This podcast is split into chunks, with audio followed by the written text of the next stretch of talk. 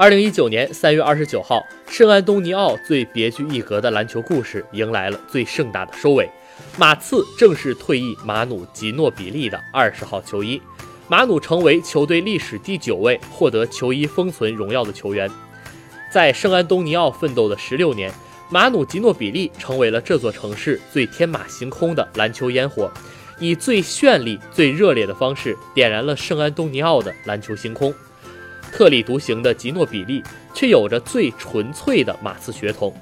他的天赋、坚韧、豁达与友善，正是马刺长盛不衰的动力所在。马努与马刺是最美好的遇见，成就了最动人的传奇。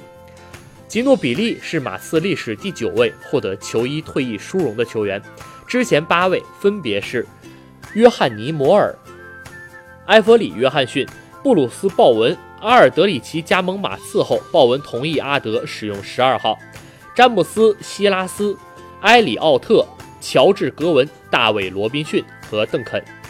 吉诺比利在一九九九年选秀第五十七位被马刺选中，二零零二年加入马刺，NBA 生涯十六个赛季全部为马刺效力，场均为球队贡献十三点三分、三点五个篮板。三点八次助攻和一点三次抢断，两次入选全明星，两次进入最佳阵容。